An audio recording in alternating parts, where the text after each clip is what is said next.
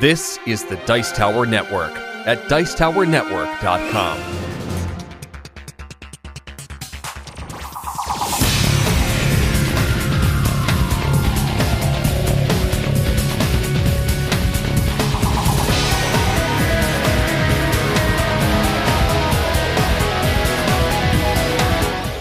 this is Marty, and Tony, the YouTube star. and welcome to Rolling Dice and Taking Names, proud member of the Dice Tower Network.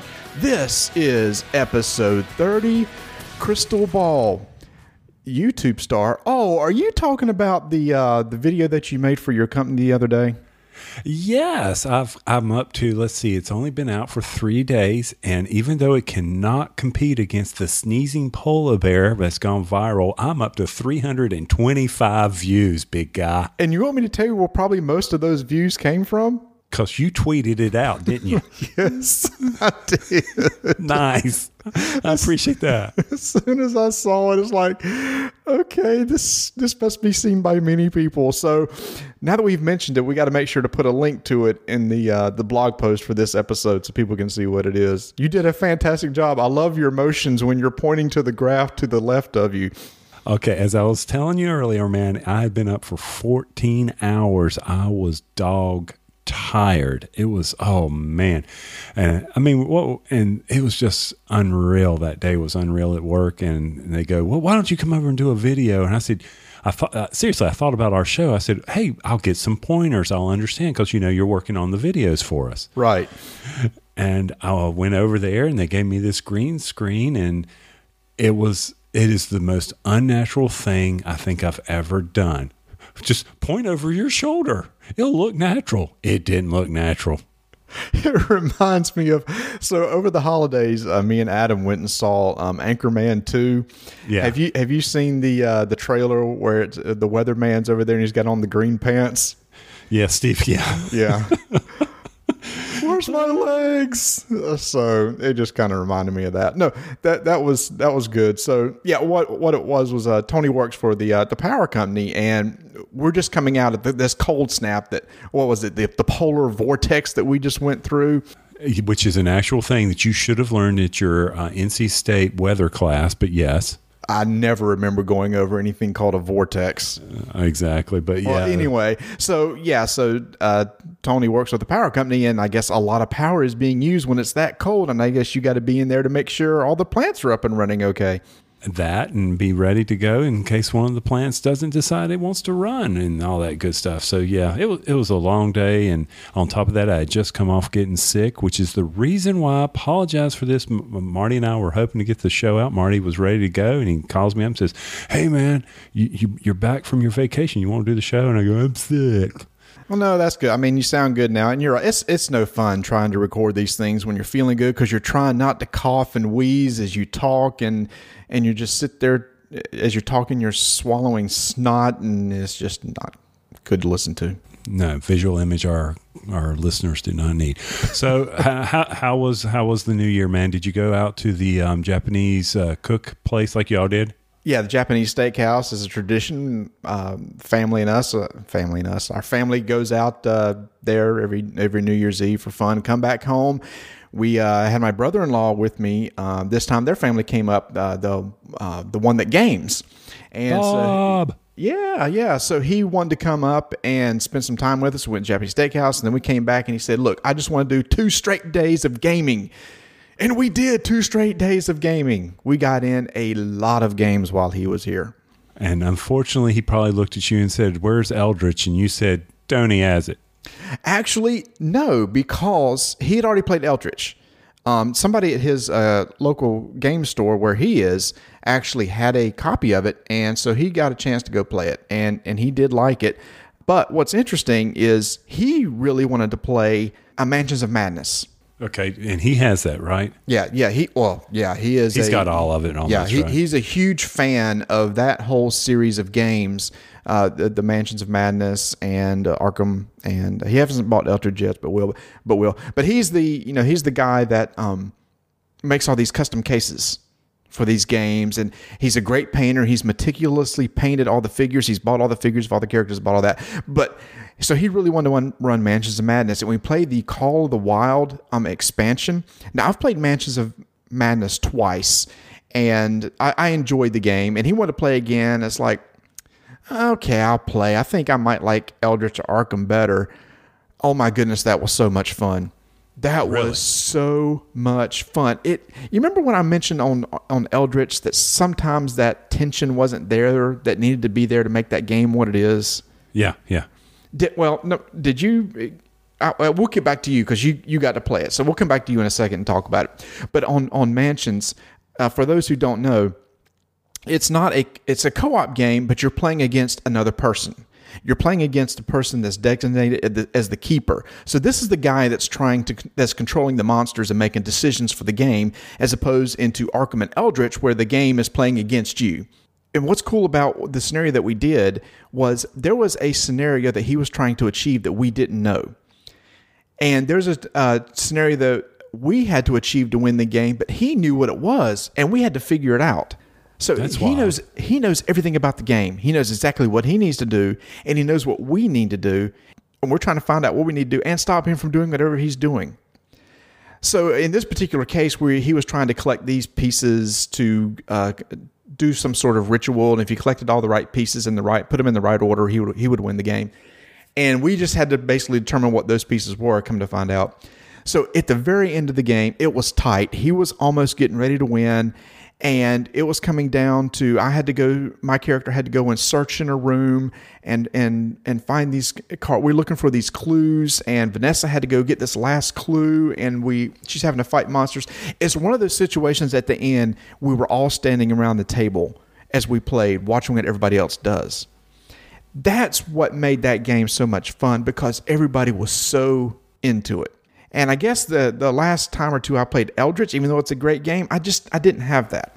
Okay. Yeah, I know, and I understand what you're saying, and that's what a great game's about. I mean, you know, now Mansions was by Richard Launius, right? Yes, and I think that I think the thing is, you're playing against a human as opposed against the game, and a human can make decisions that you would not expect. You know, a, a game is Uh, really a lot, a lot of the the Arkham and the Eldritch is flipping of the cards, right? So it's it's somewhat luck, not not not luck, but you you know you're just flipping a card and do what it says. When you're playing against a human, they're making decisions that you just may not expect. It's like they got this artificial intelligence going on, right? Yeah, well, except it's real intelligence here. Yeah, I know. And, obviously, if you got a, a keeper that doesn't know what they're doing, then it might not be as fun because you might beat him. But but Bob knew what he was doing, and he was he was throwing. He says, "I'll take it easy on you guys." As we went along, he realized we were doing okay. He said, "Forget it. I'm throwing the gauntlet down," and then he came after us, and it, it just it was just a great experience. And how long did it take you to play? Man- I've always wanted to do mansions, just be- but I've been concerned because you know I love the co-op games, and those are the big ones. Because uh, with mansions, you're going to have someone, someone's going to lose, and you know that's the bad side of that game. But as long as you have fun, it's- It, it, that's the important thing. So, how long did it take to play? Two and a half to three hours, maybe three hours. So it's no longer than Eldritch or Arkham. It's, it's shorter. It's It's shorter. shorter than uh, Arkham, maybe a tad shorter than Eldritch. But as far as mansion goes, and I really one of these days I do want to tell him next time he comes up, he just needs to leave you the box. Okay. The, the only bad thing about it, it looks like there was a lot of setup to mansions. He spent a lot of time down in the basement getting everything set up before we played. That's okay. Vanessa can make that outstanding um, chocolate mousse dessert while y'all are waiting. Yeah, And, there you go. know, yeah, so- there you go. But so I you guess- got to yeah. play Eldritch. So how did that go with you and your Oh, group? Okay, before we go there, I, I said another question about mansions. Sure. So, so you're sitting there and you're against him, and my, I guess my I lost the point there was that that's one of the things about Richard Launius's games and his designs, and uh, we hope that you know they've got he's got a collaboration going out with a friend of ours, Robert Burke, and um, that we'll be talking about later uh, on future shows. But anyway, the big thing is he always wants, and if you listen to his interviews, he always wants you to when you walk away from the game, whether you win or lose, there's a story. You will tell a story about the game you just played. And do you feel like you got that out of Mansions? Oh my goodness, yes, yes. And and without going into too much details, uh, so uh, the keeper Bob was having to look for some artifacts. We had mechanisms to kind of hide artifacts from him. Vanessa successfully bluffed him one time. Um, so there were two places that an artifact could be, and he went to the the wrong one. And Vanessa had put a card under there that says this card does nothing, and it was brilliant because if he had gotten the right one, he would have won the game. Oh, And so I was like, that was awesome, Vanessa. And she said, actually, I forgot I put it there. I thought I put it in the other one. So, yes, there is a story to be told when you left that game. And even though Bob lost, he didn't care. It was a great experience. oh, I hear you. And you know that's why Vanessa is always the spy. Yes, that's right. She, she's good at bluffing. She really is. she does a great job at that. But so yeah, when you're right, I tweeted out my one few tweet over the Christmas holiday. I appreciate you picking up my slack there again. But yeah, we got Eldritch out, and I I taught it to a gentleman who listens to us, Taylor, um, and then my neighbor's kids. Nick and Nate, and we went up against Shub or Shub or however you want to pronounce it. Um, we just randomly picked, and four hours later, I, was, I was like, oh my gosh, really? And there's only four of us playing. I, I, I almost felt like am I back at Twilight Imperium time? You know what I'm saying? and um, and it was going. We we had solved all the mysteries, and I think we screwed up. And I ne- I haven't gone back and looked if I did it right, and you can tell me if we did it wrong. But we we solved the third mystery. We went to okay, so we did our action phase. Then you go to Mythos phase, right? Yes. The Doom track hit zero Okay. but we just we had just solved the third mystery. But Taylor had was reading the rule book. and He said, "No, you resolve the mythos phase, and if you hit the doom track zero, you immediately what he immediately awakens, regardless of what mystery what you just did with the third mystery." Yeah, I think the Mythos cards or the mystery cards say if at the end of the Mythos phase, if you have X amount of tokens on here or something, then you solve it. Okay, because he was reading that he he had the uh, the mystery cards over there, so I took him at face value and said, "Oh, great!" And then we proceeded after four hours, losing. Oh, so you played against the um the the one that if he woke, game was over. No, it was uh, he was once once he wakes, then if he has X monsters of I forget equal strength, I'd have to go look it up. It was, um, but either way, it was if X monsters appear where he is and you haven't beaten him, he won. Well, the Doom track went to zero. The Omen track f- uh, flipped and opened a whole bunch of gates, or the, a bunch of monsters spawned out of gates. Oh, look at that! There, the gate is where he came out, or however it happened, just happened to also be on the Omen track. So Monster Surge or something, I don't know. It just was like boom, boom, boom. We were dead. I was like, Oh, so you so uh, once he flipped over and you did his thing, all of y'all died. if in the, we lost, if X monsters came through the gate, Oh, oh, oh, oh. Okay, I'm sorry, I misunderstood. I had, that's funny. You must have played which which L? Do you remember the name of it? shub, shub. That's funny. Uh, we've played four of them. That's the one we hadn't played. So I'm sorry. No, there's four of them. We played three, and that's the one we haven't played. So I I didn't know what happens. Like for example, on a Cthulhu, when you flip him over, basically you have to fight him for the next. No, you have to fight him for the next couple rounds. If it would have been Cthulhu, you'd have won. Because you wouldn't ah. have lost at the end of the mythos phase because you would have kept on going. There was one that's just like if you get to the doom track and he wakes up, you immediately lose. And Right. and then the one you did and the, the uh, I can't remember. I never looked at the what the other one does. But I mean, there's a story, right? So you got everything and you spent all that. I mean, that stinks that you lost. But I mean, did they enjoy the experience? They, they they enjoyed it much more than Elder Signs, and I think probably one of the big things, and like you and I talked about, we got to the point where the story text became it's a book, roll five die, you know. Yeah, but see that take to me. I think you ought to read it. I think that takes away from it when you do that. I, I agree, it did, but it was it was getting the point. Well, first off, they're teenage boys. Second, it was getting ready to cross over lunch. Okay, so we got an issue there. We're we're we're, we're infringing on food time, and um, I mean, I enjoyed it. We had a great time playing, and it was um, a, a good experience. But it's one of those. Eldritch is one of those games. Highly recommend it if you if you're interested in in, in, in any of the series because I, I do enjoy the story. I do enjoy some of the things that you're having to do. The debt, the um, like oh, what was it? I took a um, I got I forget something happened to me, bad luck or or something, or the debt and the guy. Oh, the debt um, I got and the guys broke my arm or busted my head, but whatever. And my successes all had to be sixes.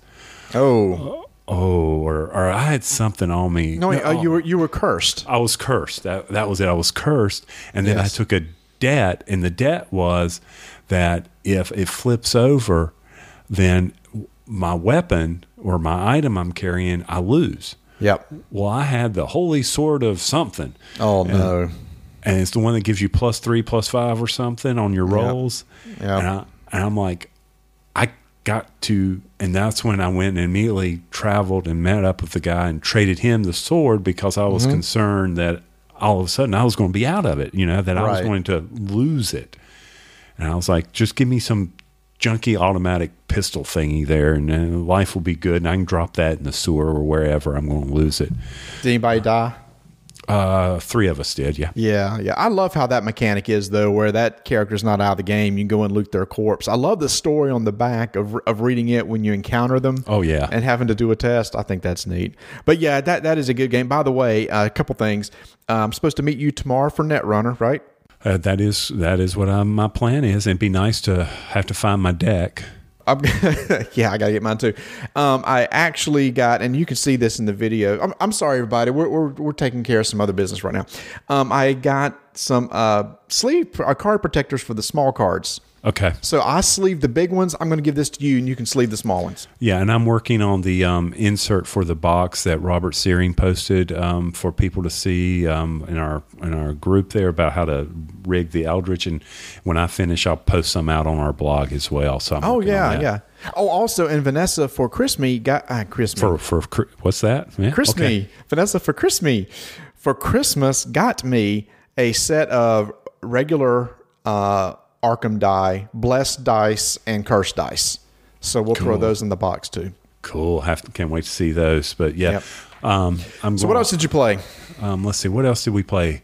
Well, we talked about this. I, did, I got my copy of Augustus and took that, and we played the snot out of Augustus. Holy cow! That Oh, they was- liked it, huh? Well, actually, the the one gentleman, um, Taylor's dad, he's he always likes to play the card games and things like that. He hated Pandemic. He hated. Um, I took Pit. He he just likes his card games, which I completely understand. So I broke out Augustus, and he was, "I- I'll give it a try. He loved it. He absolutely loved. He loves the simple mechanic, and then the kids loved it, and and then the one mom was like, I don't like this game because it was the wildest thing, uh, Marty, when we were playing the first time. You know, you, when you pull out a wild, you pass the bag. Right. Yeah, you know, back in the bag, pass the bag. Well, the first time we played it, I was pulling from the bag and we were going through it and filling out the card and everything. And I pulled every one but the wild at the end. Wow. I know. I was like, oh, that, I've never seen that happen. And I had four cards filled out. And, and so we were going through it. So I passed the bag to my left. Well, the next person to me does the exact same thing. So no one else got to pull. And that's half the fun of that game. It is. I agree. And, and just so happens, I finished my seventh card. Game was over. Oh, so they didn't, but but they got to play it again, again. They really like it, and, and uh, yeah, Augustus, great game. I, it is. really- I, I, it I totally is. agree. And um, so a couple of the games we got to play. Uh, Bob brought Get Bit. Oh, I know that one's the that's the is that the shark one? It is. I have never played that before. And when I first saw it, I thought, eh, this looks silly. I got into that game. It's it's so simple. You got six cards. They're numbered one through six. You got a line of your little Lego looking guys with a shark in the back. You put down a card. Everybody flips over the card. The lowest number is resolved from lowest number from one to six. And as long as you don't copy somebody else in the number, you basically move to the front of the line. That's it. But it it got pretty intense at the end it is kind of intense when the you know shark starts biting off legs and, and arms and stuff. But that was that was actually a fun game. So it's a great kids game. yeah, Actually, actually, it is. It's, It is. That's one. It's one of those quick games. He also, uh, as a family gift, he bought us Wits and Wagers. I wanted to talk to you about that. So tell me about you know I've been always hyped it up. What'd you think? Um, I liked it. I, I really. I, I mean, I played it with you before. I mean, that Oh, that's a good game. It's it's so funny. Adam thought, yeah, I'll play this. I'll play this trivia game. It was our entire. fa- It was uh like uh me. Okay, so it was Adam, a really smart high school kid, uh, Travis, a smart middle school kid. You have Bob, who has a, a master's, and, and Vanessa, who has a master's, and, and I'm an engineer. And then a two fifth graders. the two fifth graders won. Well, he he got the new with. How do they do this? The scoring or the placing of the chips? Because I have an older version, the one you have. How do they do that? I wanted to ask you that. The placing of the chips. Yeah, when when okay, so in my version, you everybody you know you you read the question, Yeah, yeah. play play seven questions, Yeah, you order them. and you order them, Mm. and then you put down chips, and they're marked two to one, three to one, four to one, five to one. Sure. six. Is that Same the same way? Same you- thing. So you are you bet? Are you can you only put down two chips, or can you put down your whole winnings? Oh, so you have um, two cards that are that you you can you can bet on two things, two of the same or two different, and you can put additional chips under each of those bets if you want, but you can only still bet on up to two. Right, but if I if it's a five to one and I put ten chips down, Yeah, you can you can load them up if you want. okay, that's where the strategy of that game is. Yeah, and, and it was that's it. Just blows me. It was Adam was getting so frustrated. It's like I should know these answers. I mean, one time there was this really bizarre question. I wish I can remember what it was, and everybody was just guessing. And Brett nailed it. He got it exactly right, and he put everything, both of his bets, on that one number, and just ran away with it. It was so funny. That's great. But that's, but that's what's good about that game, right? It, it's not whoever the smartest person is necessarily. I mean, sure, if you get a question where you happen to know what the right answer is, yeah, I can see you getting out ahead. But you know, we play that game a couple times, and um, no, it's it's a good game. It's a good party game. Oh yeah, and you you probably got the questions have been updated. Mine's older now. That most Mm-hmm. of the data is from the 2005 2006. Mm-hmm. So like like you know what was the population of Uganda or uh, what is the GMP of Brazil or something, you know, from 2005. That Sure. not that is now a guess. But okay, let's let's see if you can get this one. In what year did Jackie Robinson break into the major leagues? Break into the major leagues.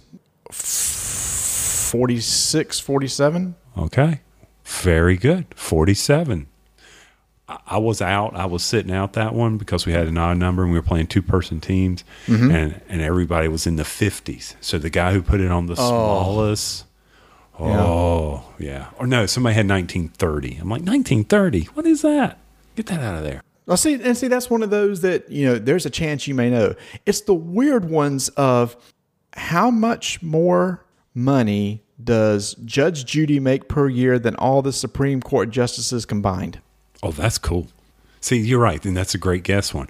What is the average salary of an NBA star? Of an NBA, I'm no, sorry, of an NBA basketball player?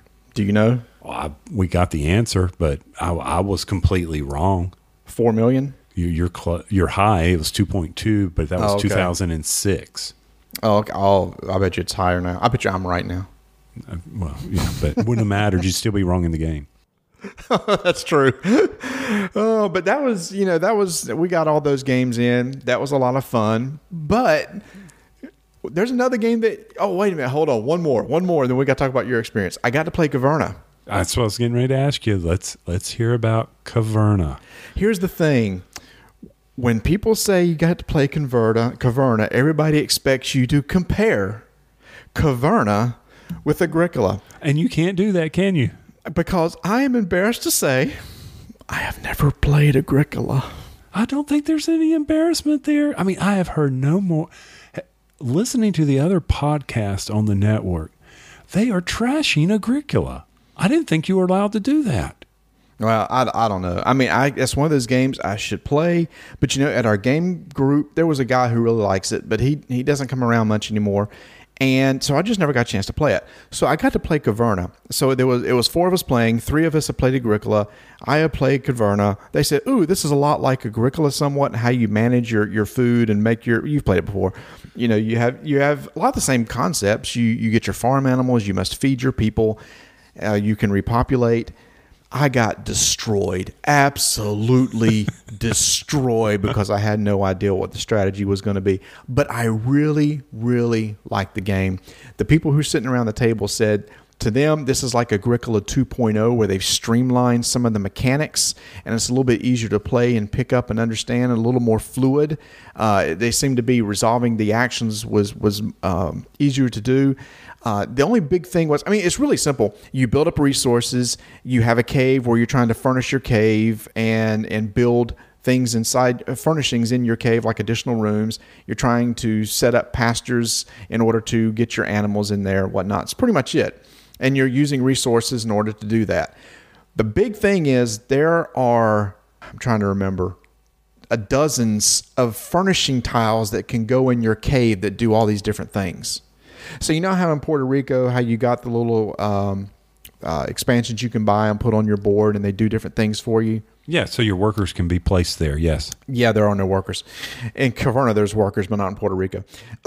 anyway, so uh, it's the same sort of concept here, except there's only one of everything.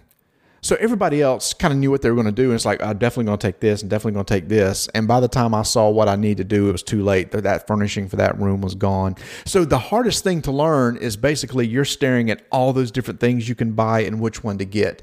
The game flow of the game and the phases, very easy to pick up. I understand what you're saying. Interesting. So let's compare it to some of the other worker placements that you've played this in 2013. Uh, uh, mm-hmm. you, so, so you didn't play Agricola, so you've got Caverna, um, you know, you, scout, Scoundrels or Lords of the Waterdeep. Mm-hmm. Um, I don't know. Let's see. What else do you have there?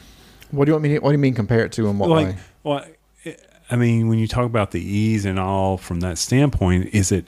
Do you did you enjoy it as much of uh, Lords of Waterdeep? Was it? I know they're different games, but as far as understanding the mechanics, was it as easy? To me, it was as easy, but I've played a lot of those games, right? I mean, it might be hard. It'd be harder for somebody else to sit down and pick up who's never played a worker placement game. And again, you are stunned by the number of options that you have um, to, to choose from. It's very easy to get AP in this game on your turn when you try and decide what you what you need to do. Uh, you know, I'm always worried: can I feed my guys and, and whatnot? It is a 100% pure heavy strategy Euro. It doesn't really add anything different mechanic wise. It's not like it's a worker placement with this brand new mechanic by any means. It's just a good solid Euro. And I think that's why people appreciate it so much. And I think, you know, I've heard somebody say, I listened to the uh, the Dice Tower where people were picking their top games of 2013, the other yeah. shows, and, and somebody said Caverna because it's Agricola 2.0. Right. Yeah, I, heard, I, watched that one or listened to that one as well. Yeah. Well, I'm, I mean, is it worth the 89 80 dollars or whatever for it? You think so? If if you want one solid worker placement heavy Euro game, I think this is the one. Okay. So, well, based on your just sitting down telling me this, this is definitely not a game for me to break out with. No, know, no, no, no, no, no. This this is a sitting around with our other gaming group and playing. It took us three hours, three three and a half hours. And that's the first time any of us played. So, what do you think? You can get it down to two hours? That was just four of us. We were all saying that five is. I think it plays up to seven. That's ridiculous. I would never ever play with six or seven people. It would take way too long. Okay. It is definitely one of those games where each person adds an X amount of time. I'm not sure what the manual thinking may say 30 minutes. I think that may be a little low, but maybe once you know the game, maybe not. Oh, oh, you, you reminded me of a question about mansions. Um, so take this segment right here, cut it and put it back. Okay. Um, okay, go go. Um, uh, when you're playing when you were playing mansions, what's yeah, the, what's the that we were just talking about? That we were just talking about. The ideal number is it three people with one keeper? Is that okay, or are you or would it have to be five and one keeper? What do you think the good number is there? We did four. Uh, I can't remember what it goes up to. Um, uh, I would I would say five maybe at the most because again everybody's kind of taking their own turn. You'll have you'll have some downtime. Uh, the keeper takes his turn, and everybody every other person's taking their turn. So uh, you, you so will four people's downtime. okay. So four I think people's four people and a keeper I think is a really good sweet spot. Uh, four people and a keeper, or three people and a keeper. Four Five, people so, plus the keeper, five people. Uh, okay, that's good to know. Okay, so let's take this. Okay, and cut. So back to back to Caverna. Uh, so Caverna, yeah. So that that was that was fun. I enjoy I enjoyed playing that. Uh, did you catch uh, get any other games? Anything new? Anything exciting? uh, well, let's see. I haven't gotten to play Mice and Mystics yet. Oh yeah, yeah. See, here's the thing. Here's the thing, everybody. Tony and I have not talked since a week before Christmas. Pretty much. It may have been even before that. Uh, we know, well, we met on the we met at the game club on Wednesday night, and we got to play Francis Drake, which will uh, we can segue over to that. in a little bit. Nice segue there. So on our last episode, I spent way too much time explaining Francis Drake, and since I've done that, I don't need to explain anything again. But you finally got to play Francis Drake. What were your thoughts? Uh, did you know it had a one way street in it? No. It does, man. It has this one way street in it, and you choose and you go down this street and you place your How does that work? Explain how that works in detail. I tell you what, go listen to this podcast called Rolling Dice Taking Names, and they go in Episode into 29. Episode twenty nine. um, looks like we made it, and you can hear all about how the game mechanics work. Now, actually, I, all right, I love my favorite worker placement game, without a doubt, is Pillars of the Earth. Sure. I've, I've I haven't played Tzolk'in. You have haven't let me play that yet. But then again, we haven't had time.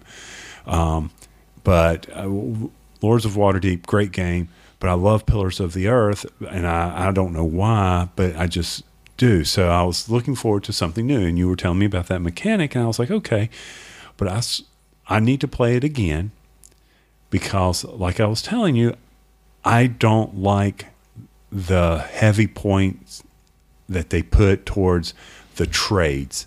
Right.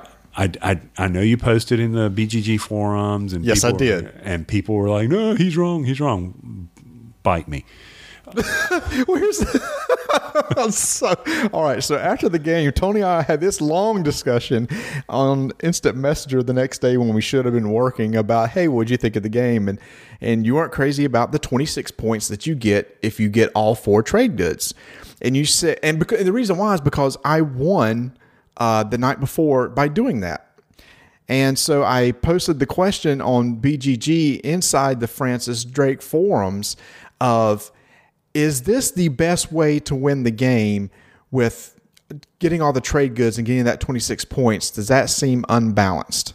And in my opinion, it was because, all right, so here was my logic behind this.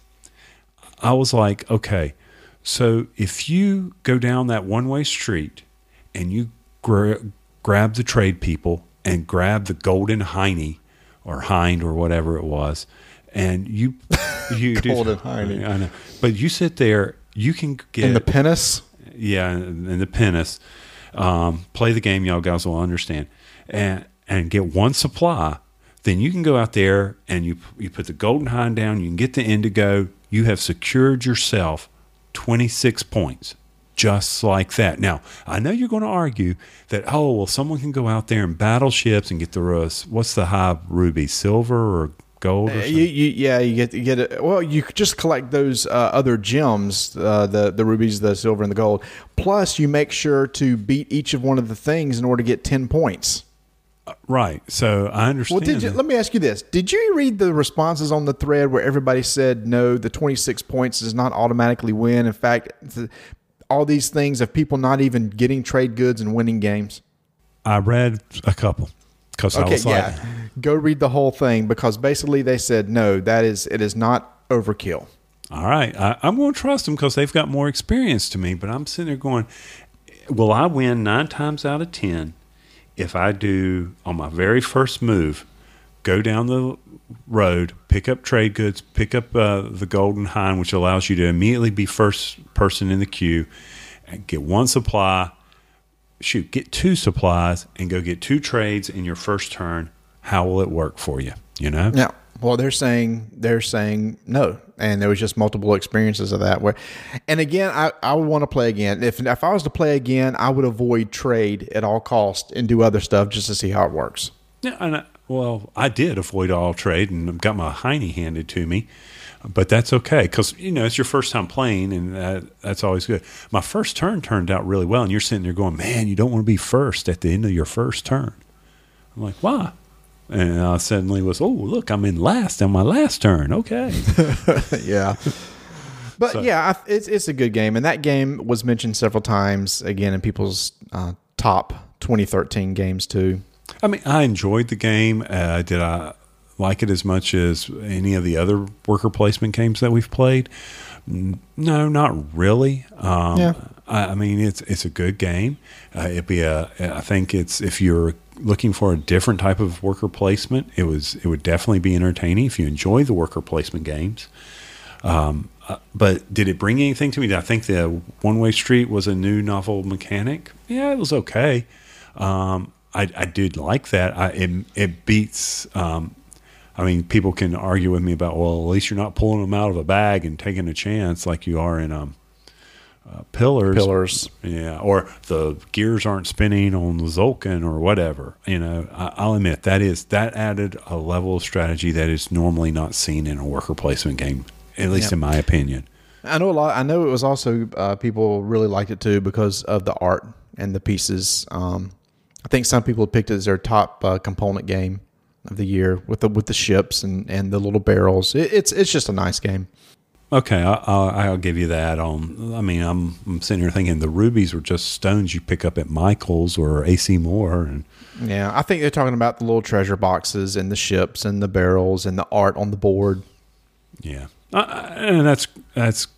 I agree with you there. Like I said, love to play it again just to try out a different strategy, see if my strategy would even work. Probably not, and that's fine. Um, it, so once again, Francis Drake, give it a try, see what you think. Go to your local game store or, or link game club and see if you can get in a game now. If you can find it, it's it's one of those games that you cannot buy right now.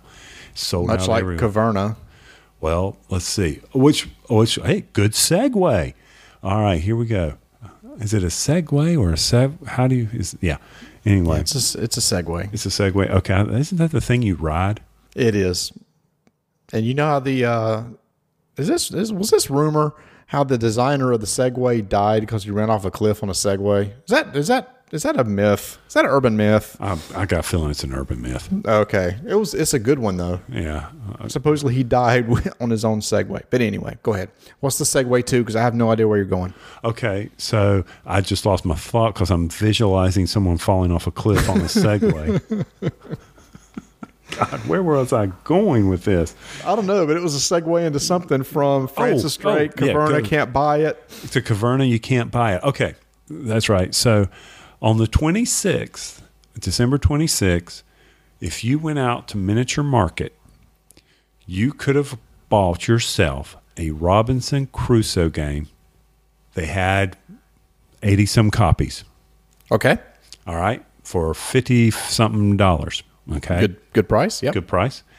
Um, so I said, Ooh, I could order that because I want it, but it will arrive while I'm in Kentucky. Okay. Uh, no one will be here to take it off the porch. I don't want to do that. Mm-hmm. So I went to bed. They were sold out the next morning. I mean, this was like 10 o'clock at night, and I'm just like, holy cow, gone. But Cool Stuff had a pre order. And yes, I pre ordered my copy and it has arrived. Nice. Nice. So you're gonna get to play that with some people and see how they what they think of it. That's exactly right. And I was hoping I'd get to play with the family when we got back mm-hmm. from Kentucky. And it's exam week, as you know, and that didn't happen. So I'm it's Yeah. still sitting there in the box waiting to be played. Oh, by the way, so another game I got for Vanessa for Christmas was Planet Steam. Oh yeah, I wanted to ask you about that one too. Good, good. I'm glad you reminded me. Uh, we are about Planet Steam is uh, it's a strictly 100% economic game. You uh, you gather resource, you mine resources, and you buy and sell on the market uh, f- with fl- fluctuating prices. It's it's uh, very supply demand curve-ish sort of thing. Goal is try to get as much money as you can throughout the game. We've played three out of eight rounds. We had to stop because we wanted to go watch the football game on over the weekend, and we hadn't got back to it. So before let me let me let me finish the game before I talk about it and and make sure I understand it okay. It's one of the, it's it is it's what I wanted. We do not have an economic game in the house and I wanted to have one. Vanessa loves steampunk theme stuff, so I thought, hey, this this kind of works. I know it's gotten decent reviews on BGG, but not a lot of people have talked about it. I think it's funny how you notice how Fantasy Flight's one of the the biggest game manufacturers, but there wasn't a lot of Fantasy Flight games on people's lists for like top games and whatnot. Yeah, I noticed that. That was that was that was interesting. For having the biggest company and putting out all those games, it's odd. Except from Eldritch Horror, that's the only thing I can remember that. Um, and people had no, I was going to say Attack Wing. Attack Wing's not even them either. So I just thought that was odd. But anyway, it, it's it's a good economic game, which I which I didn't have, and um, just let me finish it, and then, and then we'll talk about it in the future. I, you you'll want to play it if you like. Do you like economic games, or you ever played That's, one? That's Power Grid. It is. Oh yes, yes. You're right. You're right. So it's the same same concept then. Yeah, and I do enjoy. I hate Monopoly, but um, Well, no, but this, well, I guess it's somewhat like that. But I mean, there's this whole market phase where you're buying and trading, and as as you're buying, you're seeing the price fluctuate.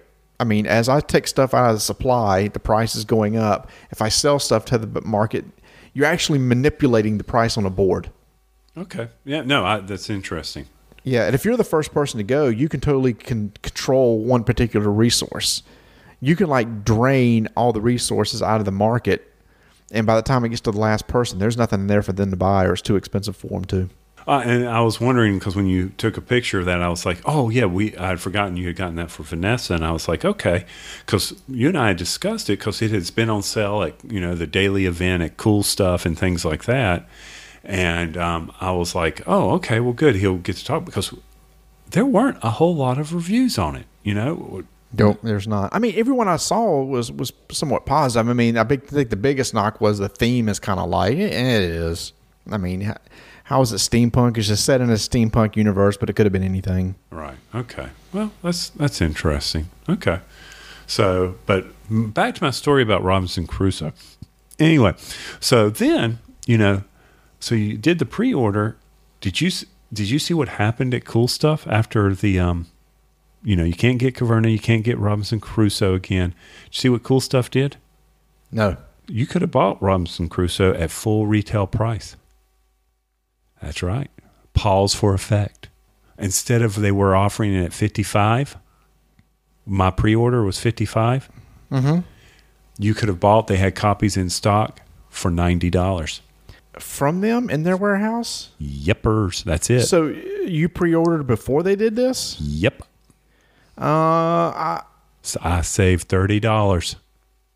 I don't uh, I don't like how that went down. Why didn't you get if you pre-ordered it? Why didn't you get one of those? I did. I got. oh, you did get one of I those. got- I I'm got sorry. What I'm saying is fifty-five dollars. I'm just like, okay, that's interesting.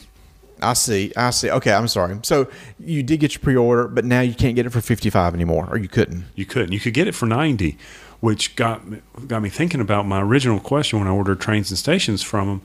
You could have pre-ordered it for thirty nine ninety nine, but when mm-hmm. it came out, I was on. I ordered it for twenty nine ninety nine. So I was because I always wondered what would they do for you, like how you know Amazon adjusts the price. Sure. I wonder if they do that. Oh, I'm not sure. That's a good. Oh, I know. Well, I don't know because you know they immediately charge your credit card when you pre-order. Yes, they do. So I doubt it. Huh. Huh? Yeah. Uh, yeah. If anybody out there has ever had that happen where you pre-order something and it came out when on release day it was cheaper, did they refund your money? Interesting. Yeah, I know. That is that is interesting. Well, anything up here? We've been yakking it No. up pretty good here. No, I just, I mean, we had gotten to play so much, and that, it's it's rare for us to sit there and just spend a long segment talking about how all the different games we play. But we got to play so much over this time. But that was 2013. This is the first episode of 2014, and so we want to go into 2014 and say, hmm, try to get, pull out the crystal ball. See, see. Nice, nice. I see why you named it that now. And look at some other games that are coming out. Maybe with some other stuff we're looking forward to. Which is why for this month's At the Table segment, we asked, What games are you looking forward to in 2014? Which we'll be covering in our next segment. But before that, I want to take a chance and reference our previous episode, which is our one year anniversary. If you remember, we had asked other podcasts if they wanted to send us a recorded happy anniversary message and whatnot. Well, we actually did get one, but it didn't come in until after we aired the episode. So I want to go ahead and play that right now.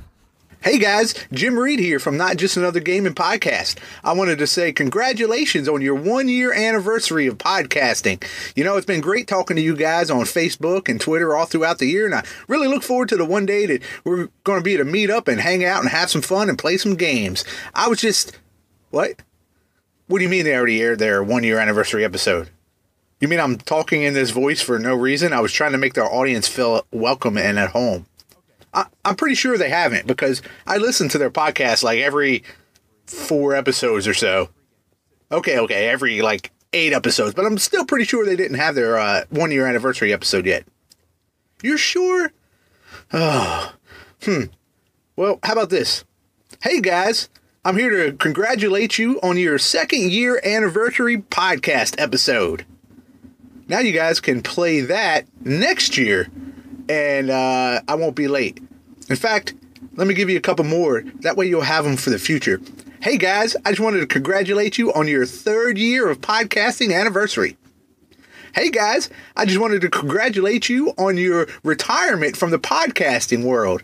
You know, you're going to have a lot more free time to play games right now and spend time with your family and do important stuff like that. So, just want to say congratulations. It was a great run.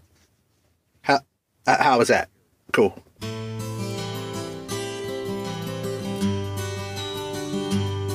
All right. Well, it's time for one of our favorite parts of the show at the table. Woo! So um, sorry about that. It's been a while, and we've had some great responses out there, Marty. So you ready to go to at the table? Even though we weren't able to get any recordings at the um, local game club, it was just uh, yeah. And here's the thing: it wasn't my fault this time. No, it the wasn't. reason why there the reason why there's no audio recordings is because of the holidays. Our game club hasn't met in a several weeks, so I hadn't didn't have a chance to go out and get some recordings. But we had a fantastic response uh, to our question on uh, Board Game Geek, where we basically asked the question what games are you looking forward to in 2014? And so, if you would, Marty, can you get the old typewriter and the little bird that goes bloom, bloom, bloom, get the ticker tape? Or I don't know how you do it, but when you got it ready, the the little bird. Yeah, you know the little mercury bird that used to go over and drink the water. Yeah, but that doesn't make a sound. No, but when it's hitting a typewriter, it's a it's a teletype. It's, it's a, oh, it's a teletype. Okay, teletype. I just think of an old typewriter going and the little bird hitting it. All right, let's go to the news.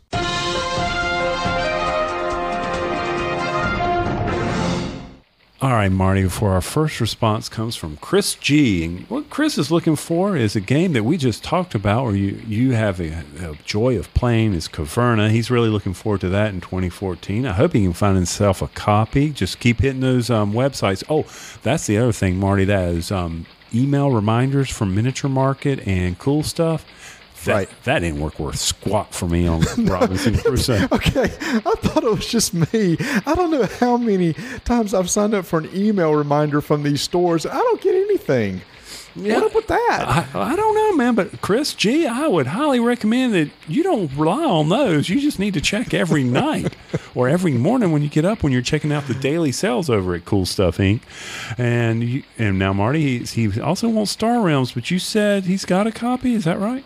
No, no, no. Oh. Star Realms has um, come out. Oh. It, uh, well, the kick the Kickstarter uh, uh, backers got their copies. Okay. So if if uh, if uh, Chris G was a uh, was a Kickstarter backer, he's got it. If not, I'm not sure if it's in the stores yet. Okay, so he wanted Star Realms, and that is a um, deck building game of, about outer space contact. For those of you yep. who don't know, and so I hope he gets it. And um, that that did sound like an. I remember that one now from Kickstarter. That did sound like a really neat game. So. That's pretty I got neat. a copy. I got a copy. We can play it. I know you do. I'm helping you okay. here. Okay. All right, Mr. Greatsword. He want a smash up expansion. Well, I think there's going to be maybe one or two expansions that's coming out this year. One has to do. Well, I know they've announced the one with the spies. Uh, I, I, I'd be surprised if that's the only one because they released a couple last year. So Smash Up's always good. I'm, I'm curious to see when they're going to run out of ideas of different themes they can use for that. But but Smash Up expansion and in addition, Relic Expedition.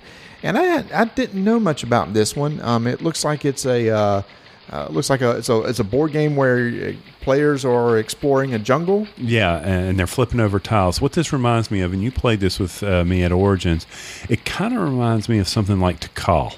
Oh, okay. So, uh, or or yeah, okay, almost maybe not necessarily a dungeon crawl, but basically where you got hidden tiles and you flip them over and resolve Yeah, them. and you and you keep building out and how it goes. That that one it looks interesting too. Uh, maybe um, Mr. Greatsword will get his copy of that um, and tell us all about that. That that did look very interesting. So Cool.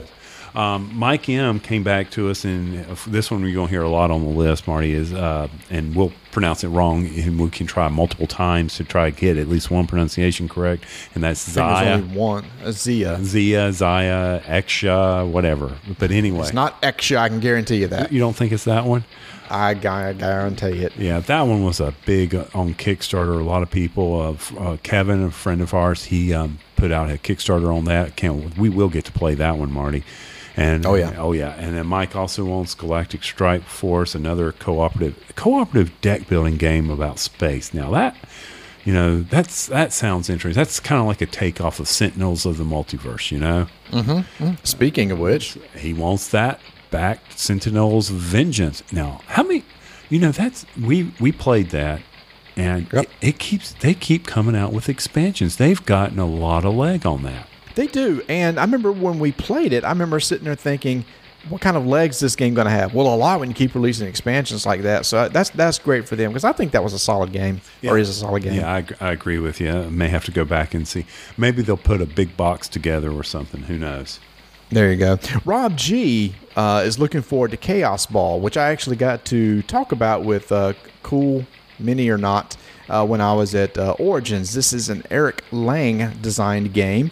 And to me, it, it, Dreadball from Mantic Games came out last year, which was a sports type game. And Chaos Game is also that sort of deal. It looks a little more maybe like uh, football or uh, rugby, but it's the, it's the idea where you got models uh, on the field playing playing a sports game. I think we're maybe we're starting going to get some decent uh, miniature sports game out there, but that's uh, Kaosball. Uh, it's uh, Kickstarter's over, and it looks like they're just waiting for those to ship. And you did say that was Eric Lang. Was that was that the designer? Yes. Okay. Okay. Very good. Oh, and our buddy Mike R. Mike, I hope you had a great uh, holiday and New Year's, and you didn't do anything stupid, man. Um, I'm sure. You, Why would you think he would do anything stupid? I'm just saying. I hope he wouldn't. You know, I know he's a great guy and everything. Who knows? He may have gone out and partied like it was 1999. Another song title for us. Oh, but anyway, sorry there. He wants um, Dreaming Spires. He he can't wait for the Dreaming Spires Kickstarter. I read about that one. You know, when you're just go out and read that one. Some about Oxford University. It was too highbrow for me to understand. okay. um, and then also, and we planned this one so that I get to say it. Paiwan Imperium, P wine. Basically translated, it's a Euro game. He hopes comes over, and it's basically beer Imperium, where you're going out there, you're managing resources, and for brewing beer, matching recipes. Now, uh, our buddies over at Dice Hate Me, they had that Yes. Kickstarter. Um, I, I didn't get into it, but I am going. I look forward to their release of um, their beer worker placement game. Do you do you remember what that one was? Oh, it just I can't. It just left me. Crap. I can't help you. Can't- Oh, so sorry guys. Sorry about that. But anyway, it was a Kickstarter that they successfully released. Who's next, Marty? Uh, Dave M is looking for Pathfinder expansions, and again, if uh, if anybody listened to the Dice Tower Network top 2013 games, Pathfinder was mentioned a lot. It was at the top of many people's list, and this year we're going to have uh, uh, several expansions.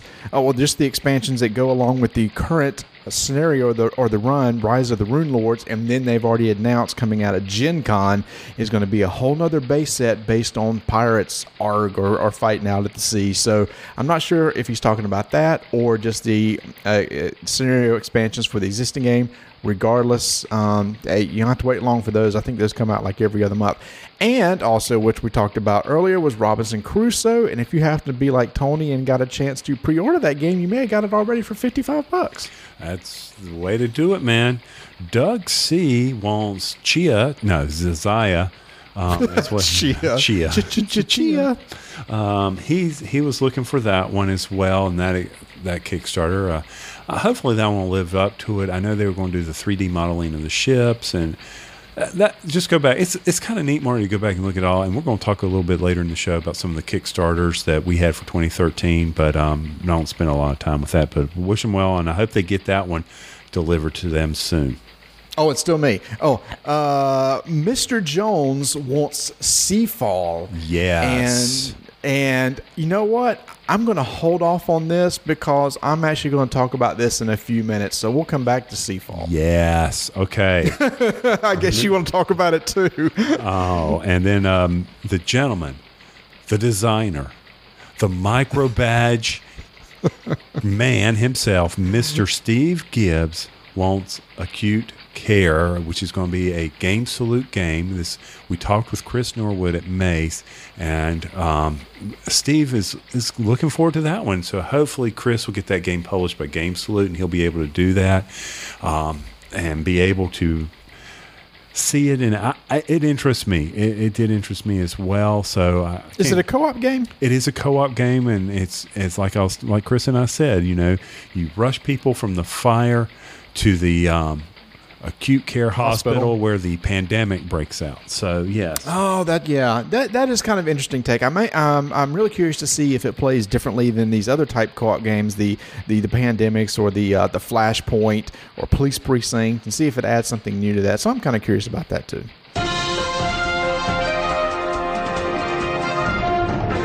Well, Marty, um, so what was your 2014 game? My 2014 game. The ones I'm looking forward to is actually four or five of them. Okay. So, so we'll talk about one that we just mentioned, Seafall. Uh, so Seafall is a, a 4X game that's set in the Cell world.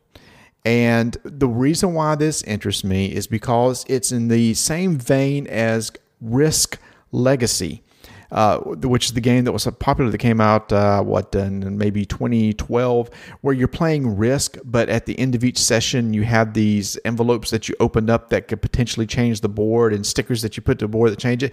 It's the same sort of concept, except uh, based on exploration and being a 4X game. So I love how it says in this sentence of uh, explanation players will become personally invested and the game will remember their grudges. So it's almost like a narrative game you play every time. So I'm, I'm pretty excited about that. What's first on your list? Um, actually, it would be Pandemic the Cure.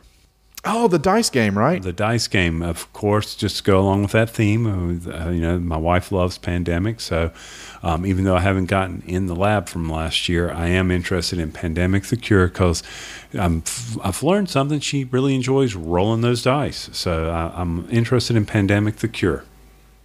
Okay, uh, another one I'm interested in, and one I actually just remembered, uh, the Marvel Dice game. I heard some people talking about this at front that went to BGG, and they had saw it uh, there. It's kind of a take on Quarriors, except that you, are playing Marvel characters and you're playing head to head. So you have your own cards and pool of dice that you're playing with against somebody else, and basically you build your team and build up your dice pool the best you. It's almost it's a pre-constructed dice building game if that kind of makes sense. Basically when you go in you have your characters and you use that you pick dice that you want to to be go into your bag that can do different things and you go against somebody else who does the same thing. So it's going to have this whole uh, ccg lcg type feel to it. Yeah i was reading a little bit about that and i was like yeah it's kind of interesting but man i don't know Quarriors or whatever, it, that didn't do anything for me. So I'll let you buy that one and then I'll make a decision. Okay. okay. What else you got? Um, even though this was supposed to be out in 2013, it didn't make it. I'm looking forward to Shadowrun Crossfire. oh yeah, I totally forgot about that. And we got a tweet from Randall himself about something should be out in near the mid to late January. I'm hoping they'll say something. Yeah, well, I know they've been releasing some things on their blogs about some of the different uh, races or colors that kind of explain what they do. I think they still have to release a couple more of those, so I'm hoping it's news on release and not necessarily that, but we'll we'll see. I, that's a good one. I forgot about that one. My next one is, and I couldn't find the name of it. There is supposedly some sort of baseball type game that's coming out next this year that I've heard is done really well. Typically, when you do sports game, they're not done well, but this is a baseball flavored game with a type of a twist that people who have played says it's really good, and I never could find the name of it. So, if anybody can let us know what that is, I'd be curious. So I can make sure to put it on my wish list. Have you heard anything about that? Other than what you've told me, that's no, I have not. But I'm, I'm Okay. I'd be interested in it as All right. well. Got anything else? All right. Other one I got would be um, Space Cadets Away Missions. What's that? That is, you know, that's the third game. Um, Oh, okay. From a stronghold. from Stronghold, yes, and you know, but this one's not designed by um, Jeff. It's designed by Dan Raspeller and Al Rose, and this is their co-op um, game. Okay, Oh, okay. so that you know, uh, yes, there's a theme here for me, guys, and y'all should have figured this out by now. If you've even listened a little bit last year, I love my co-op games. I do. Um, so I'm interested in that one. How about you? You got any more? Yeah, go ahead. We need to we, we need to play uh, dice duels. Yes. Yeah, some sometime. Um, Yeah, I do. got a lot of buzz on. Um, yes, I do have another one. Uh, this was a Kickstarter last year that I seriously thought about backing, but I didn't because it was just kind of pricey at the time. I was wanting to wait and see how it did. Shadows of Brimstone from Flying Flo- Flying Flog. I saw that, Flying yeah. Flog. Flying Frog Productions. Again, a co-op dungeon crawl that's a Cthulhu type setting plus Old West.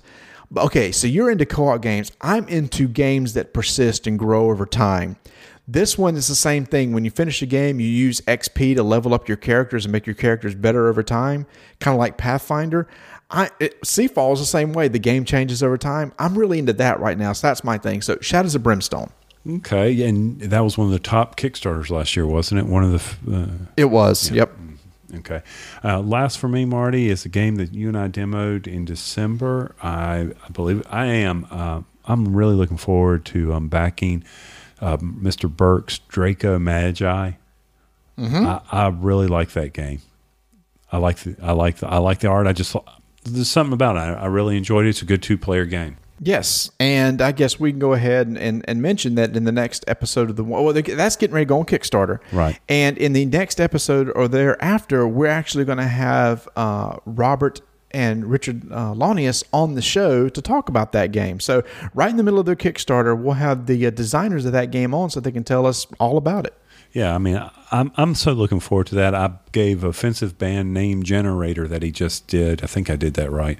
One dollar so I could have the promo code for the uh, the other land. Nice, nice. And my last game is actually Dead of Winter by Plaid Hat Games. Have you heard about this one? I almost did the pre-order. Oh, the meta co-op game, and this the what's unique about this, and everybody says, you know, it's, it's just another co-op game, except for one thing. Each person has their own secret personal objective that Yep. they're trying to complete. That is slick. That is slick. I'm really curious to see how that plays.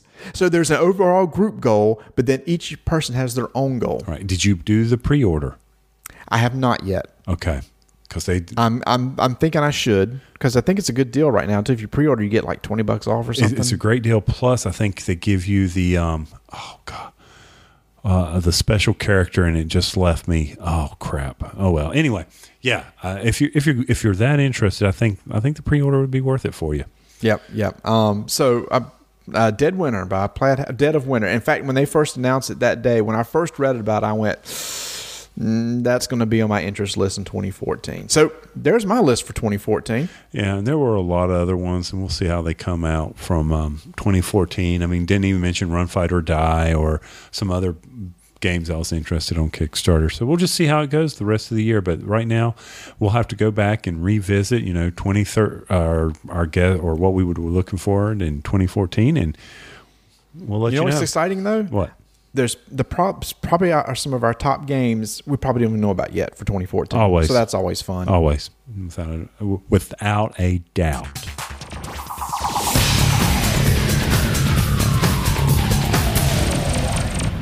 Well, I know we're running a little bit long on this episode, but it's been so long since Tony and I have talked that we're so excited and anxious about these all these new games we got to play and one to share. So deal with it. Oh, now that wasn't very nice. Listen, I'm, it's like everybody went click, stop, delete. Stop, delete. So no, yeah, no, I'm, no, I'm just kidding. No, we just did get to play so many different things, and and it's just you know how it is. Us gamers are right. When we get around, we start talking about games. We can just talk forever about what we're playing and things we like and things we're looking forward to, and and and we've wanted to start. We've kind of started doing this thing where we talk a little bit every once in a while about stuff on Kickstarter that we might have interest in. And Tony actually just, I guess, was it yesterday or today? One just finished that you was a part that you was. That's awesome. You were a part of. Yes. Why don't you tell us about that? Uh, real quick, um, double sided six dice. I, the name always escapes me, but I was just out at Kickstarter. And by the way, thank you, Kickstarter, for changing your sort. Uh, that was uh, appreciated that. They changed their sort. Well, okay, so I have a quick link to Kickstarter board games. Okay, Sure. So I click on it, and you you would have to go through and you'd have your staff top picks and then your, um, you know what what's out on to that you can look through now. When you would do it now, you have that banner across the top with the filter where you can say, "All right, I want board games this way listed by you know ending now or ending ending soonest." That was that didn't used to be there Oh, you'd have to scroll through them. Or if it was there, I didn't know where it was. oh, that's cool. So anyway, thank you Kickstarter for doing that. But yeah, double double sided D six. mm, uh, So basically, Double. I think it's just double double six dice. double six dice. because it's twelve sided dice, two six, two d sixes on it. Right, and I saw it and got in on the early bird. I did the gambling, and uh, hey, rolling dice, man. It's, uh, it's the whole concept is that he's basically there was a patent out there that never really got going and it expired, and he's out there and I uh, he's going to basically you're going to get a twelve sided dice that's got doubles of everything, and it gives you more roll versus a, a cube, and that's the whole premise behind it. It it is exceeded 100k on Kickstarter. That that's that's incredible. And it's reasonably priced dice. And what I loved is that I think there was a stretch goal that was made where he's going to put basically three D4 on one D12. And you know those nasty D4s of the pyramid shape Yep. that if you step on, you'll just puncture your foot? Not anymore with these dice.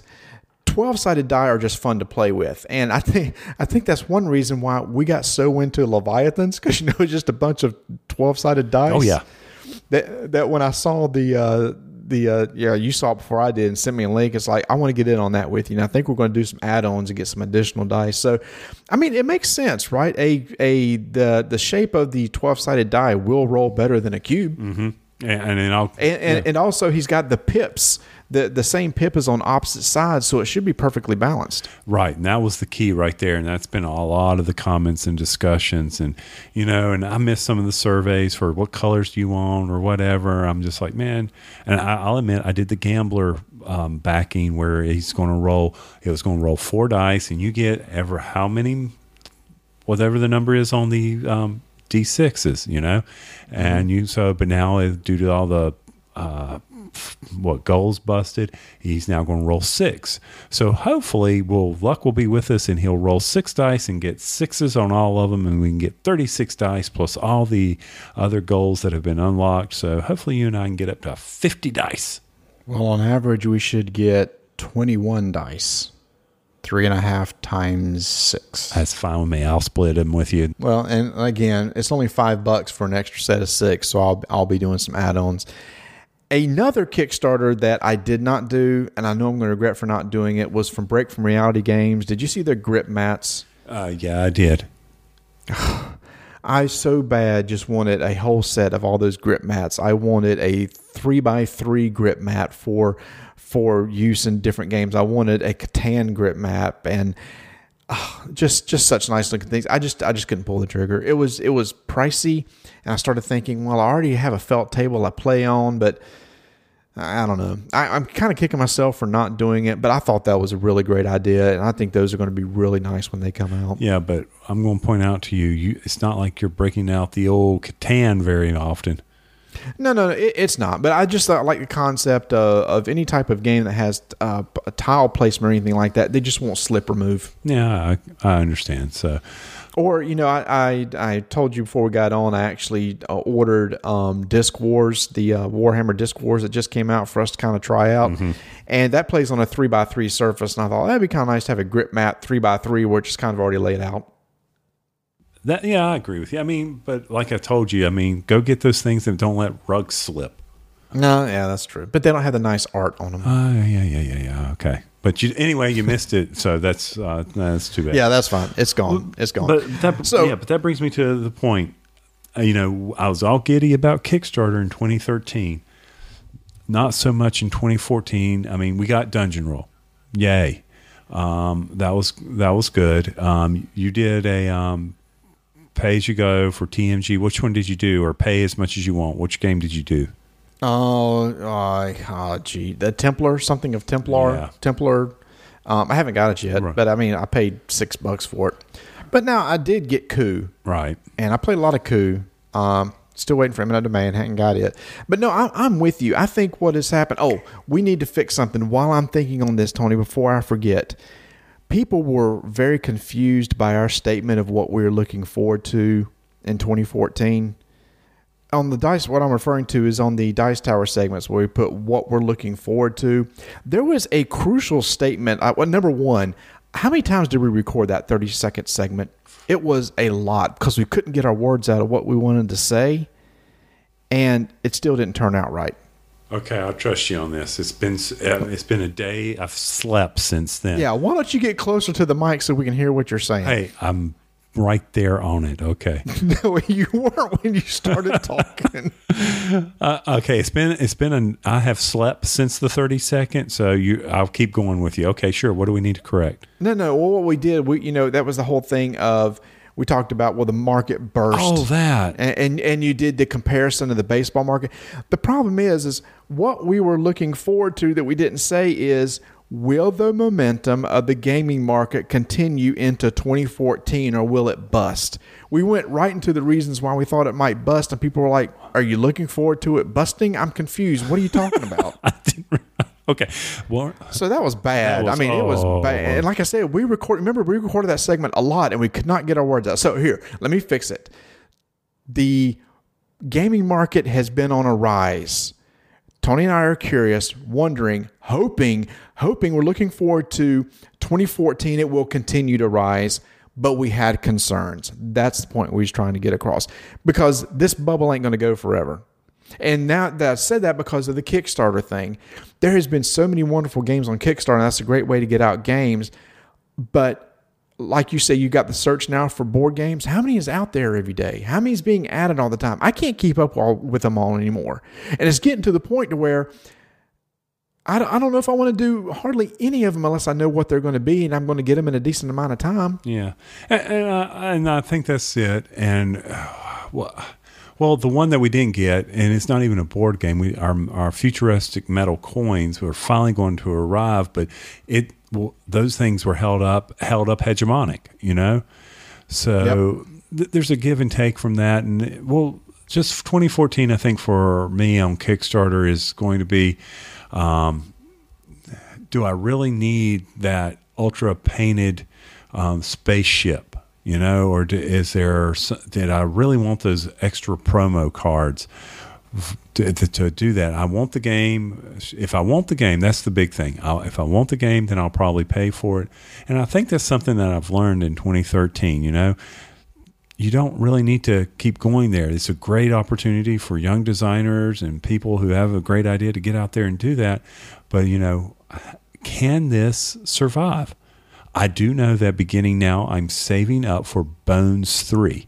yeah, we got to get through Bones too first.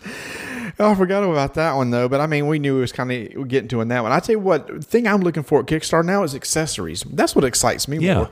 The grip mats, the, uh, the the the the dice that we were just talking about, little things like that that are kind of add-ons as opposed to a game. Now, granted, things like Dungeon Roll or games that are like ten to twenty dollars, I may take a chance on. But if there's a game that's 50, 60 bucks, I, I don't know. I got to make sure. Right. Uh, I'm with you there. So, So, but however, there is one game that we do want to talk about real quick. This is a game that is currently on Kickstarter, and it's called. It's from a company called Mirror Box Games, and it's called Chaosmos, which I think is kind of a, a play on words between chaos and cosmos. And the the designer Joey Vigour, I'm I'm sorry if I uh, pronounced your name wrong um, contact us, wanted us to, to check out the game, and we didn't have a preview copy, so I didn't really want to say much about it. However, today on the Dice Tower, Tom Vasel released one of his uh, preview videos on the game, and I got to tell you. That's that's kind of interesting from what I saw. The concept is is is you've got a a a board with a, a lot of planets on it, and you're playing an alien, and the goal of the game is to try to find this one card called the Ovoid. This is a card that's going to be passed around as the game goes on, and the goal is at the end of the game is to be the one holding that Ovoid card, and if you do, you win. And it seems simplistic in that you can move from one planet to another, and you as you go on the way, you might run into another uh, person and you have to fight against them. And if you fight against them and win, you can look at their cards and steal their cards. But what I thought was cool was when you leave a planet, every planet has a, a sealed an envelope on it. And you can take cards from your hand and replace it with cards in that envelope. So there might be a chance that the ovoid card is actually one of those em- envelopes. So you're going around and exploring and see if you can find it. Or you, and so one of your actions is when you're on a planet is look inside the envelope. But it's not just that. There's also trap cards that if you're on a planet and you put a trap card inside an envelope and then leave the planet and somebody else comes there and opens it, they get trapped and something bad happens to them. they return to their home planet or something. Yeah. Well, there, there were different types of traps that, that were in play, and I just thought that that's kind of neat. And I read some reviews on BGG of people that had played it, and they said it's a very intense game. It's one of those that when you get towards the end, you're trying to figure out who has the ovoid. If you have it, how do you make sure you don't lose it?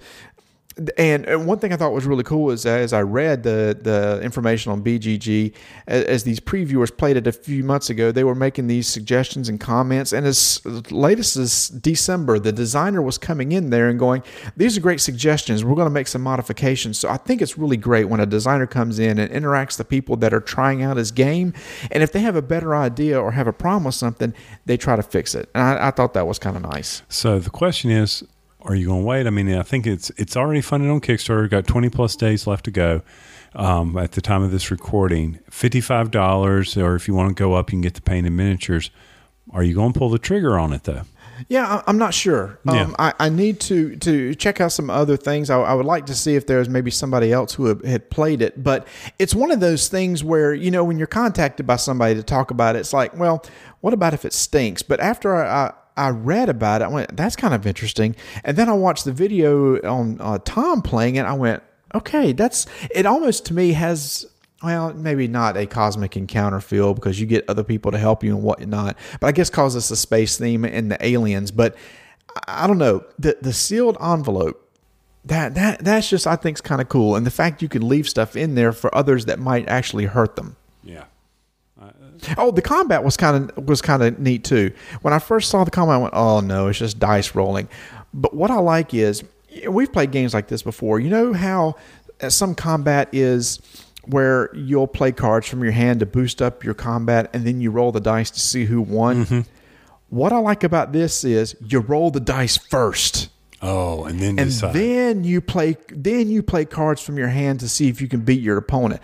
I love that because how many times have we played games where you play your cards assuming you're going to going to win and you get a bad dice roll and you lose and just wasted a bunch of cards. yeah.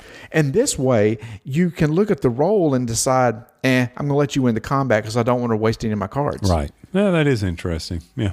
Just that flip of that uh, of the how you do the combat, I really appreciated. Okay. Well, interesting. I did watch the video and, well, you know, I went out and checked it out. And like I said, 2014, I'm going to be in, you know, I'm going to be holding that wallet close to the hip there. And if it, check it out in the stores. If it gets great reviews, I may be willing. Because that's the other thing, Marty. I mean, yeah, it looked great, looked very interesting.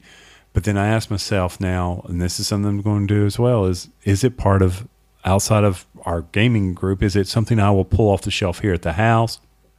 Sure. because you know because time is always fun and then i'm also since we're going to be empty nesters here in about you know eight months i've got to start thinking about that as well you know where's that two player game or something like that so anyway yeah i'm with Yeah. i'm with you So anyway, that is uh, make sure Chaosmos, Chaosmos from Mirror Box Games. It is currently on Kickstarter. It is supposed to go off on Sunday, February second at six p.m. So we'll put a link in our blog post for this episode. So go look at it. Go watch the uh, preview from uh, Tom Vasel of the Dice Tower, Net- uh, Dice Tower, and uh, see what you think. okay are you taking notes how many things i got a link to Uh, you'll remember it, right? yeah i'll remember it. okay one Well, when when you go back and listen to the episode, you'll you'll pull them out. Yeah. you're good at stuff like that. I'll I'll do what I can here. Uh, one other thing, we were not only contacted, but uh, the gentleman you did a um, review of Chaos and Alchemy a while back. yes, Well, Michael Iachini, I'm sure I screwed that up. uh, I A C H I N I. Um, he um, contacted us and he also sent us a preview copy of a game called Otters, and it's a kids card game. And so the first thing I did was, to, you know, I was saying, okay, well, fine. My daughter's 18 and my wife, I said, I'll play this with them. It's a very simple kids game, six and up. And what's funny about this, Marty, is the game is kind of like Draco Magi in the sense that you're battling for land. Okay. Oh, okay. But the otters are are going to the playground. There's a big swimming hole or something. Okay. So the first thing my daughter does is she looks at it and she goes, "It goes so cute. On, look at the little otter."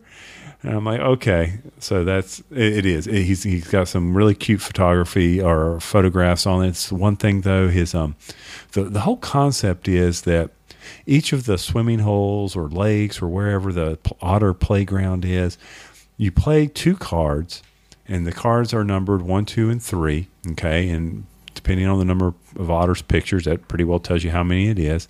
And if the number of otters at the pond, playground, whatever, equal the number on the playground, then that person wins the playground. Okay. Mm-hmm. So there's three playgrounds out. So you can play up to two otters. One there one, two, or three, and let's say the playground is six. And there's one for five and one for ten. You have to it's kind of have to put a little strategy into the thought process of, well, if I play a one here and that playground's worth four, if he has a three, then they'll win the playground. And whoever has the most points at the end of the game wins the game, obviously. That sounded stupid, but anyway. So, but if you if you've got all three purple playgrounds, you get a bonus five points. So, mm-hmm. What it's going to do for the young kids, it'll teach them to add. You know, one plus two equals three. Is that equal to the number on the playground?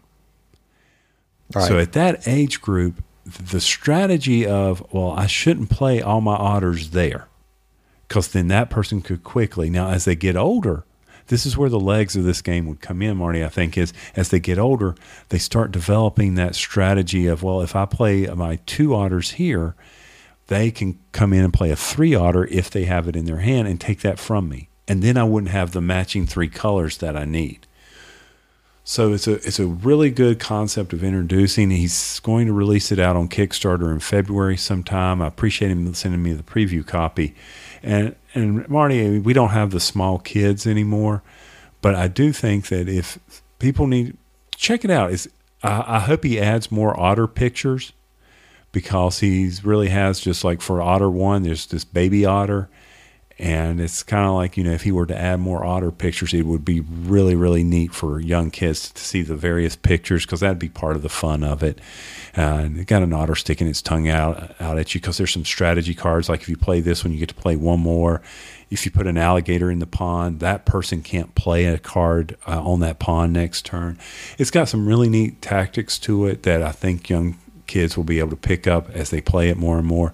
So it for what I don't know what he's going with the funding on this yet. I mean, he, I think he's going maybe uh, roughly 13 dollars somewhere around there. You'll have to check it out and see. Uh, give that one a look. I, I think it'll be a really neat game, a real simple game for Michael, and um, it, it's something that uh, can definitely teach some math skills. Cool. And uh, one other thing we're going to be looking at on the next episode is a Kickstarter that just started the day of this recording is Tiny Epic Kingdoms, and I got a preview copy of that, and I plan on, on planning on taking that to our next game club event and get three other people to try it out with me and see what they think about it. There has been a lot of buzz about that game, and I don't know if you've read about it, Tony, but it's basically a 30 minute 4X game. You've told me about it, haven't read about it. Maybe if it's a 30 minute 4X game, then we can play it over lunch instead of Netrunner. Yeah, and uh, just uh, so we'll just see how it is. So I will um, be playing that game, and on our next episode, uh, we'll we'll sit there and chat about it. Now, one last thing before we go, Tony, we totally forgot when we were talking about 2013, some of our top games that we played, and um, I've been trying to monitor my games on um, Board Game Geek every time I want to play a game. Probably like a lot of other people, you go out there and register when you play a game. And uh, you said you haven't been doing that as much, right? No, I or, no, I didn't do it as much as I'm going to try to do better in 2014. Yeah, you should do that. But I was going to go over. So here's here's my top ten games played in 2013.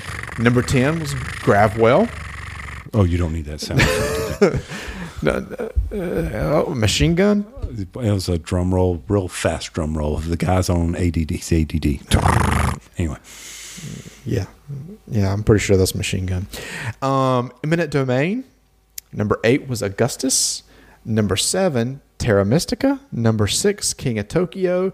Number five, Pathfinder. Thanks to Pizza Pathfinder Nights. Number four, The Duke. Number three, your favorite game, The Resistance. Number two, Coup, which is amazing. Coup was number two, and I just got that game in November. That tells you how popular that game is just to pull out and play in 10 minutes. It's just a quick, fast game that everybody get into and enjoy. And number one, and it's not even close, like it beats it by the number two game by like 60 gameplays, Netrunner. Uh, what what was that shock awe from the audience? I heard it. Okay. I played I played Netrunner 71 times in 2013. Okay. Well, not to belabor the point here, I'm not even going to go over that because mm, because I didn't do a good tracking. But obviously, Netrunner's number one for me as well, and I'll just assume that it's close to 70 because most of the time it was against you. But I know you played a lot more at the game store than I did. Um, the number two for me is a game. I don't know if you heard about this game, Marty. I picked it up at Gen Con called Gravwell. Anyway, is that is that is that why it's number two for you and number ten for me because I don't own it and get to play it? Pretty much. That That's it. Pretty much. Oh, oh, oh, yeah. Mm-hmm. Um, this this this just in. This just in. Corey, um, need the teletype again. Tell, Corey um, is planning an semi-small expansion for it. So, oh really? Yeah, so um, you and I will get to do the um, uh, uh, he sent me a, a, an option. He was telling me about it, and I'll tell you about it over lunch tomorrow. Okay, it's kind of neat. Okay. Um, so, uh, so we're going to get to check it out, and try it out. Uh, I hope so. I, I, I, plan on us being able to do that, and then okay, that'll be fun. Yeah, cool. Then uh, Augustus for me. Um, going down the list, one, two, three. Uh, three was Augustus, and then comes um, Seven Wonders, and then I'll stop at number five. Will be Pandemic. Two totally different lists, except for number one. That's pretty funny. Well, I think a lot of it has to do with your family and your Pathfinder nights. And for me, um, we just hopefully we'll start gaming again when school backs down a little bit. But um, we'll see. I know Robinson Crusoe for 2014 will shoot up there because, by gosh, we're doing every scenario. and we're going to win every scenario. No, we No, we won't. So, and what else we got? Oh, oh, you know what we did forget? Okay, once again, Mario. Okay, get ready and cut. Okay, so for for February's at the table. yeah, for February's. Oh yeah, this show's all over the place. You can tell it's been a while. It's like, oh yeah, I forgot we're supposed to talk about this. Um, what did we put in our tea? Our our mellow tea here. Um, we Mellow, That's so funny. We we got the comment that I like these guys. These guys are they're mellow. and we don't even live in Colorado. Don't get me started. Um, Hey, it's legal there now. so um, I'm just that's just a news commentary. That's all I'm saying on that. So anyway, um, but for the, at the table for February, the, well, what I- we're looking forward to here is I have no idea. I hope you're coming up with a good one because we ain't talked about this. no, we we haven't talked about this, and this is when when you're trapped inside during a snowstorm. What game Okay. would you want to play? Now, here's the thought, guys. When you think What? what It's just like a desert island scenario, right? If you're trapped on a desert island, what game would you want to play? yeah, but it's but okay, yeah, sure, but the desert island kind of indicates that you're trapped there for a very long time, like Tom Hanks in Castaway. This is more or less like you know you've got six, seven, eight hours, not not two or three. You know, Okay, so so okay, let's let's let's let's fill this out a little bit. So I just so I'll know how to answer the question too. Stuck somewhere in a snowstorm, or, or you're stuck in your house. You, you got the hot. stuck in your house in a snowstorm. Well, actually, we're from the south, so if we just get a flurry, we're stuck. Yes. and you have six or seven hours, and you only got one game. Know, and you got what game are you going to pull off the shelf? Family game. Gotcha. How many? How many people? Well, how many people are stuck with you in the in the house? So okay, so a handful. It could be two people. It could be five people. Whatever you want. There you go. That's it. That's I, I, the reason why I'm thinking that is because of the polar vortex and you know being everybody, you know, just I w- down here in the south. You're right. If it's, if it's a flurry, two inches of snow, we're stuck. Hey, it didn't even take that. We had two cold mornings this week, and schools were delayed two hours. And do you know why? I assume because probably the buses wouldn't even start. Exactly. Our buses aren't built to travel in those extreme temperatures. They're, the heaters don't work that well. They're not in, well insulated. Well, we don't have the uh, the heater block. The you know, uh, probably, I think up north, and maybe the guys at Cardboard Jungle can help us out with this. But don't you guys up north have the the engine blocks that are heated? They can be plugged in or something. I think cars are made better now, but we'll leave that to them. But once again, it would, they thought felt like it'd take the buses two hours. But the other thing is, the buses just don't have the heat for the kids. And I'll be honest with you, thank you schools for delaying me and the power grid. Thank you. It was it was a I think it's also too. I, I think uh, just a lot of kids couldn't handle the single digit weather at six o'clock in the morning either, standing at a bus stop. most of them don't have coats like that. There you go. So No, they don't. I mean, we don't. We don't. We're in the South. We don't have all these thick layers of jackets and coats and scarves and toboggans. mittens and. What's a toboggan? Well, down here in the South, it's a cap. Mm-hmm. Up north, I think it's a sled or Yeah, something. exactly. So mm, yeah. Anyway, so that Yeah, but here toboggans are. All right. So, oh, and now cut. Okay, back to ending the show.